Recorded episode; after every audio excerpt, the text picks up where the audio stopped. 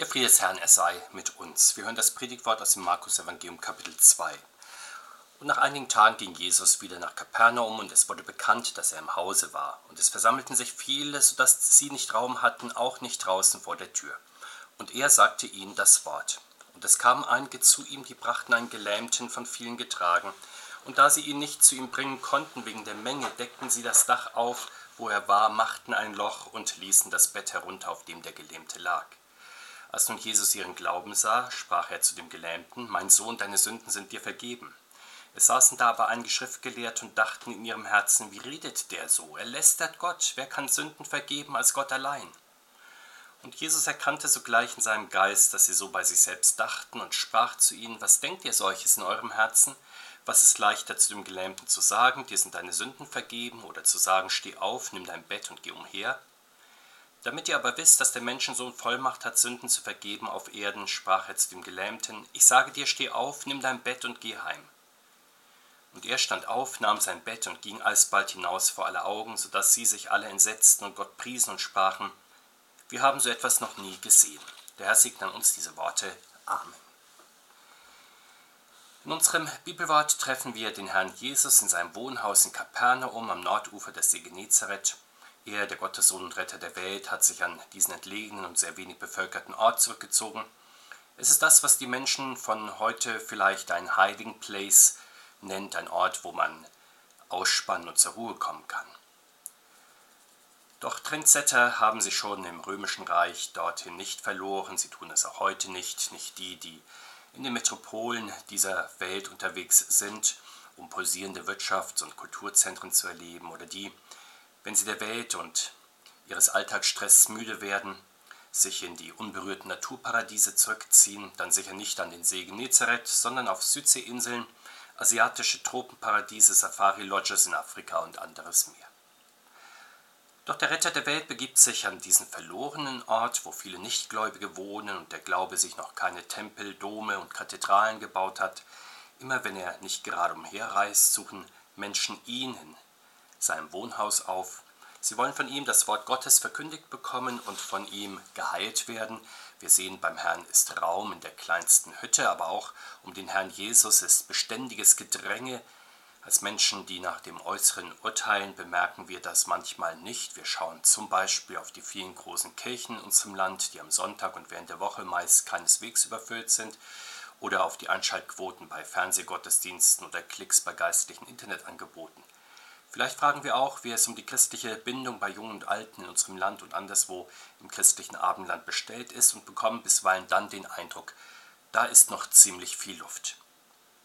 Aber unser Evangelium richtet unseren Blick auf den Herrn und zeigt uns, dass da, wo der Herr Jesus ist, die Menschen sich drängen, selbst in der geringsten Hütte, zum Beispiel dort, wo Menschen an ihrem kleinen Esszimmertisch heute oder ihrer noch kleineren Essecke in der Küche beim Frühstück nicht nur die Zeitung lesen, Radio hören, Fernseh schauen oder ihr Handy checken, sondern sich Zeit nehmen, eine Andacht zu lesen, vielleicht auch die Bibel aufzuschlagen, ein Gebet zu sprechen. So viel Zeit kann und soll sein und schon ist der Herr in den eigenen vier Wänden im eigenen Herzen. Doch so einfach der Zugang zum Herrn Jesus ist, damals und heute gibt es Eintrittsbarrieren, das erfahren der gelähmte Mann in unserem Evangelium und seine vier Freunde, im Haus von Jesus ist alles voll drumherum auch, doch sie sind nicht auf den Kopf gefallen, sie nehmen den Zugang über die Außentreppe, die auf das Flachdach führt, dort decken sie ein Stück Dach ab und lassen ihren gelähmten Freund, der auf einer Trage liegt, an Seilen von oben herunter bis direkt vor die Füße von Jesus. Welche Barrieren gibt es heute, die Menschen am Zutritt zu Jesus hindern? In den letzten zwei Jahren traute sich Corona-bedingt manch einer nicht in die Kirche. Die gesetzlichen Auflagen erschwerten den Gottesdienstbesuch und tun es immer noch. Doch unabhängig von dieser besonderen Situation haben Fernstehende bisweilen den Eindruck, ich komme in die Welt des Gottesdienstes und des Glaubens nicht so einfach hinein. Neben den Mutlosen und Verzagten gibt es natürlich auch die Gleichgültigen, die für sich feststellen, dass der Glaube nicht ihr Ding ist. Dann aber auch die Selbstbewussten. Sie denken sich, ich möchte zur Welt des Glaubens meinen ganz persönlichen Zugang. Der ausgetretene Pfad über den Haupteingang der Kirche reicht mir nicht.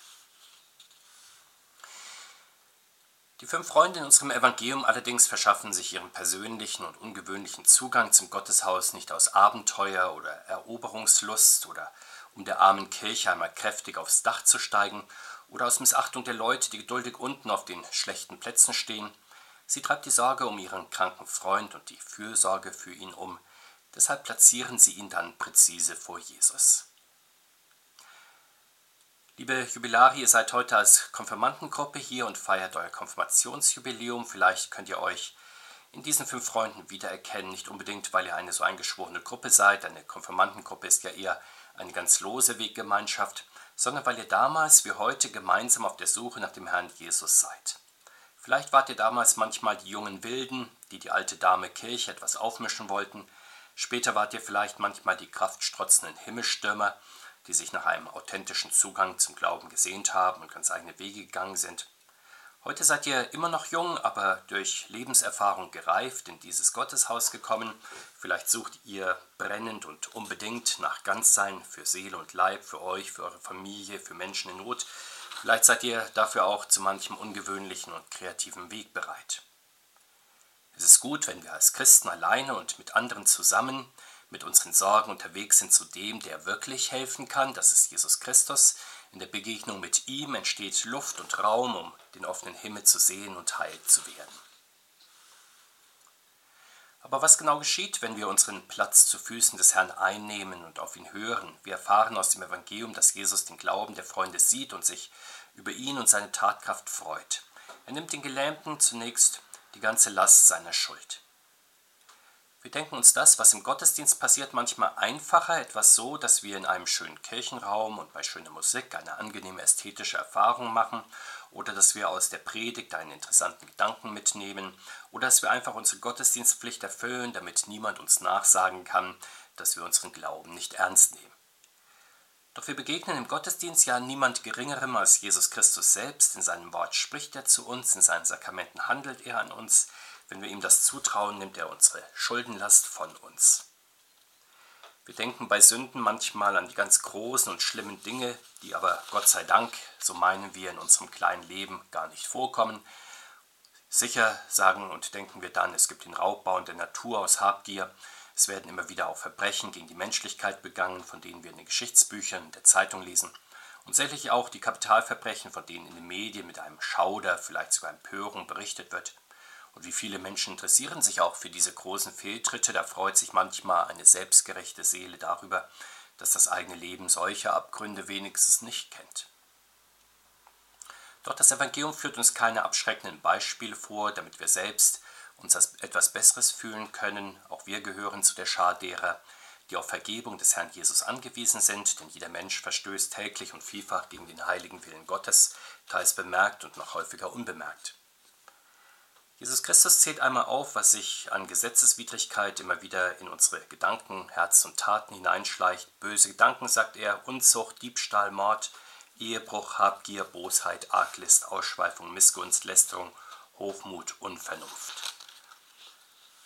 Und wenn wir uns nun fragen, was ist eigentlich die Hauptsünde beim Menschen, aus der dann alle einzelnen Verfehlungen hervorquellen, dann bekommen wir in unserem Evangelium die Antwort, das ist der Mensch, der so sehr auf sich selbst bezogen, so sehr in sich und seiner Welt gefangen ist, dass er vollkommen gelähmt ist, paralysiert, unfähig zum lebendigen Glauben und zur Beziehung mit Gott, zu wirklich selbstlosem Guten. Diesen Menschen nun verkörpert der Gelähmte ja geradezu mustergültig und sinnbildlich, auch wenn natürlich alle anderen dieses geistliche Schicksal teilen, selbst wenn sie körperlich fit und gesund sind. Was ist nun mit diesem Mangel des Menschen zu tun, wie es ihm abzuhelfen. Wir kennen diese praktischen, aber verharmlosenden Formeln, wie niemand ist perfekt oder schlimme Dinge passieren eben. Jeder Mensch muss sein Päckchen tragen. Der Mangel an diesen und anderen Formeln ist, da ist unklar, wer eigentlich repariert, wer heilt, wer überwindet die Mängel des Menschen. Soll dafür der Einzelne gerade stehen oder die Gesellschaft aufkommen oder das Schicksal verantwortlich gemacht werden oder sogar Gott? Wie diesem Gelähmten geht es allen Menschen Schuld, die nicht vor Gott gebracht und von ihm vergeben wird. Sie lähmt, sie liegt auf einem wie ein riesiges Gewicht, das niederdrückt, das seelisch und körperlich mehr und mehr bewegungsunfähig macht.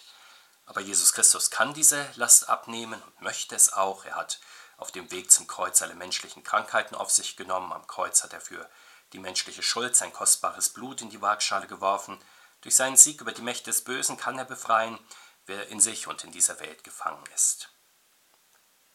Liebe Jubilare, euch haben schon eure Eltern und Paten zum Herrn Jesus getragen, als kleine Kinder zur Taufe, in manchem Gottesdienst, bei eurer Konfirmation seid ihr von eurem Konfirmationspfarrer und der Gemeinde auf betenden Händen zum Herrn getragen worden. Und auch seitdem haben immer wieder liebe Menschen für euch gebetet, für die Bewahrung in wichtigen Lebenssituationen, in eurem Beruf, für eure Partner und Kinder, für Heilung in Lebenskrisen. Heute gibt es liebe Menschen, die euch an diesem Festtag begleiten. Doch die Generation, die bislang euch im Glauben getragen hat, wird nun älter, es kommt mehr und mehr auf euch an, dass ihr euch selbst unter das Wort des Herrn stellt und euch im Glauben an ihn sozusagen entfesseln lasst. Bewusste Christen nehmen die Vergebung des Herrn Jesus nicht einfach so mit, so wie manchmal Bürger die Leistungen des Gemeinwesens einfach einkassieren, als würden sie sich von selbst verstehen. Bewusste Christen wissen, dass sie jeden Tag aus der Vergebung Gottes leben, er will unsere Defizite an Gerechtigkeit und an Gutem großzügig ausgleichen. Manchmal aber sind wir so sehr in unserem Korsett, in unseren Vorstellungen eines autonomen, aktiven Lebens gefangen, dass wir uns Größeres wünschen als nur die Begegnung mit dem Herrn Jesus. Aber auch wenn wir sehr geerdet und nüchtern sind und nicht unbedingt mit dabei sein müssen in der Spitzentruppe der Welteroberer und Weltretter, unser Leben wollen wir doch möglichst gut gestalten, immer standfester werden, gerade in Krisenzeiten. Die Frage ist, setzen wir dabei vor allem auf unsere Möglichkeiten oder die Trends unserer Zeit oder erwarten wir das Wichtigste von Gott? Das ist das größte Geheimnis unseres Glaubens. Wenn der Herr uns unverdient vergibt, dann schenkt er damit auch Heilung, Leben und Zukunft. Doch an diesem wichtigen Dreh- und Angelpunkt unseres Glaubens gibt es immer wieder Einwände, nicht nur von denen, die meinen, im Grunde selbst ganz und gar okay zu sein und keine Vergebung zu brauchen. Auch manche gelehrte und sehr fromme Menschen tragen Bedenken, sie meinen, vergeben kann doch nur Gott alleine. Weil sie in Jesus nur den Menschen sehen, sagen sie, er lästert Gott. Und auch heute zweifelt manch einer an der persönlichen Sündenvergebung im Gottesdienst in der Kirche. Wie kann mir der Pfarrer XY Schuld erlassen? Sie sehen dann nur den Menschen XY, aber nicht den göttlichen Auftrag von Jesus Christus und seine wirkende Kraft. Und wieder andere geben gerne zu, dass sie durchaus aus der Vergebung Gottes leben in dieser Welt, in der es so viel Krankheit, Unglück, Leid gibt. Natürlich sagen sie, soll man mit dem Vater unser um Vergebung bitten, aber ist es nötig, dass die Vergebung Gottes durch den Mund von Menschen persönlich zugesprochen wird? Verändert sich dann wirklich etwas? Ja, meint Jesus, weil sein Wort ja nicht nur dahingesagt, sondern sehr wirksam ist. Und wenn wir das annehmen, sollte dann auch bei uns in unserem Leben nicht nur Schwamm drüber und vergeben und vergessen dahingesagt sein, sondern mit Gottes Hilfe auch wohltuende Wirklichkeit entfalten. Denken wir an den Fall, dass Familienangehörige oder Freunde sich zerstritten haben. Da ist es dann nicht damit getan, dass man sich allgemein die Liebe Gottes vorstellt oder sich darauf verlässt, dass die Zeit von alleine Wunden heilt. Die Vergebung Gottes will auch die Gedanken und die Herzen der Streitenden erneuern und sie befähigen, dass sie Gottes Vergebung Ausdruck geben mit freundlichen Worten und versöhnlichen Gesten und so bekommt dann die Güte Gottes immer wieder sehr konkret Hand und Fuß in unserem persönlichen Leben und in dieser Welt. Dass Jesus zur Erneuerung des Menschen die Vollmacht besitzt, das belegt er durch eine Heilungstat. Er ist nicht allein der Gottessohn, der vom himmlischen Vater kommt und Tod und Teufel besiegt, er ist auch der Menschensohn, der Helfer, der Erlöser, Richter der Menschen. Und in dieser Vollmacht nun fordert er den Gelähmten auf, aufzustehen, sein Bett zu nehmen und zu gehen. Zuvor hatte er unsichtbar die Seele des Gelähmten geheilt, nun sichtbar seinen Körper. Mit der Vergebung ist das Übel sozusagen an der Wurzel gepackt und auch beseitigt. Die Last ist weg, die Lähmung aufgelöst und dann folgt aus der Kraft Gottes auch körperliche Gesundung. Dieser Mensch nun glaubt, was Jesus sagt, und er tut es, befreit von seiner Last und mit dem Geist Gottes beschenkt, kann er aufstehen, er nimmt sein Bett, er geht in ein neues Leben hinein. Die Menschen, die das sehen, sie sind entsetzt, nicht wie man meinen sollte, hin und weg und fasziniert, überwältigt, euphorisiert. Das alles ist der Fall, wenn Menschen Zeugen von Sensationen werden, doch die Wunder des Herrn Jesus, sie schockieren, sie gehen durch Mark und Bein, weil Menschen für einen erschreckenden Augenblick deutlich wird, dass sie Zeugen des Wirkens des lebendigen Gottes sind. Nach Sensationen sind Menschen üblicherweise begeistert. Wunder Gottes dagegen führen zum Außer sich Sein, zum In Gott Sein. Sie haben dann auch das jubelnde Gotteslob zur Folge. Überlegen wir, gibt es das auch heute? Ja, zu Beginn unseres Gottesdienstes haben wir unsere Lasten vor Jesus abgelegt. Er hat Fesseln und Lähmungen gelöst. Der Auferstandene hat uns durch seinen Geist aufgerichtet. Dann will er uns sein Ja auch bestätigen. An seinem Tisch möchte er uns stärken. Er schickt uns dann wieder in unseren Alltag, damit wir hier unser neues Leben erproben. Unsere Aufgabe ist es, im Glauben zuzugreifen und gelöst und dankbar dann das neue Leben zu führen. Wie genau?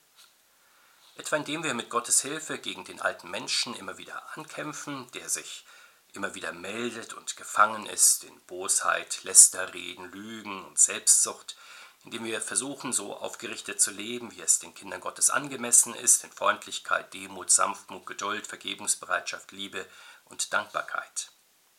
Neu wird unser Leben auch dann werden, wenn wir mit geistlichen Dingen umgehen, uns fleißig mit dem Wort Gottes beschäftigen, gerne und dankbar Gott singen und loben, und alles, was wir tun, im Namen des Herrn Jesus tun.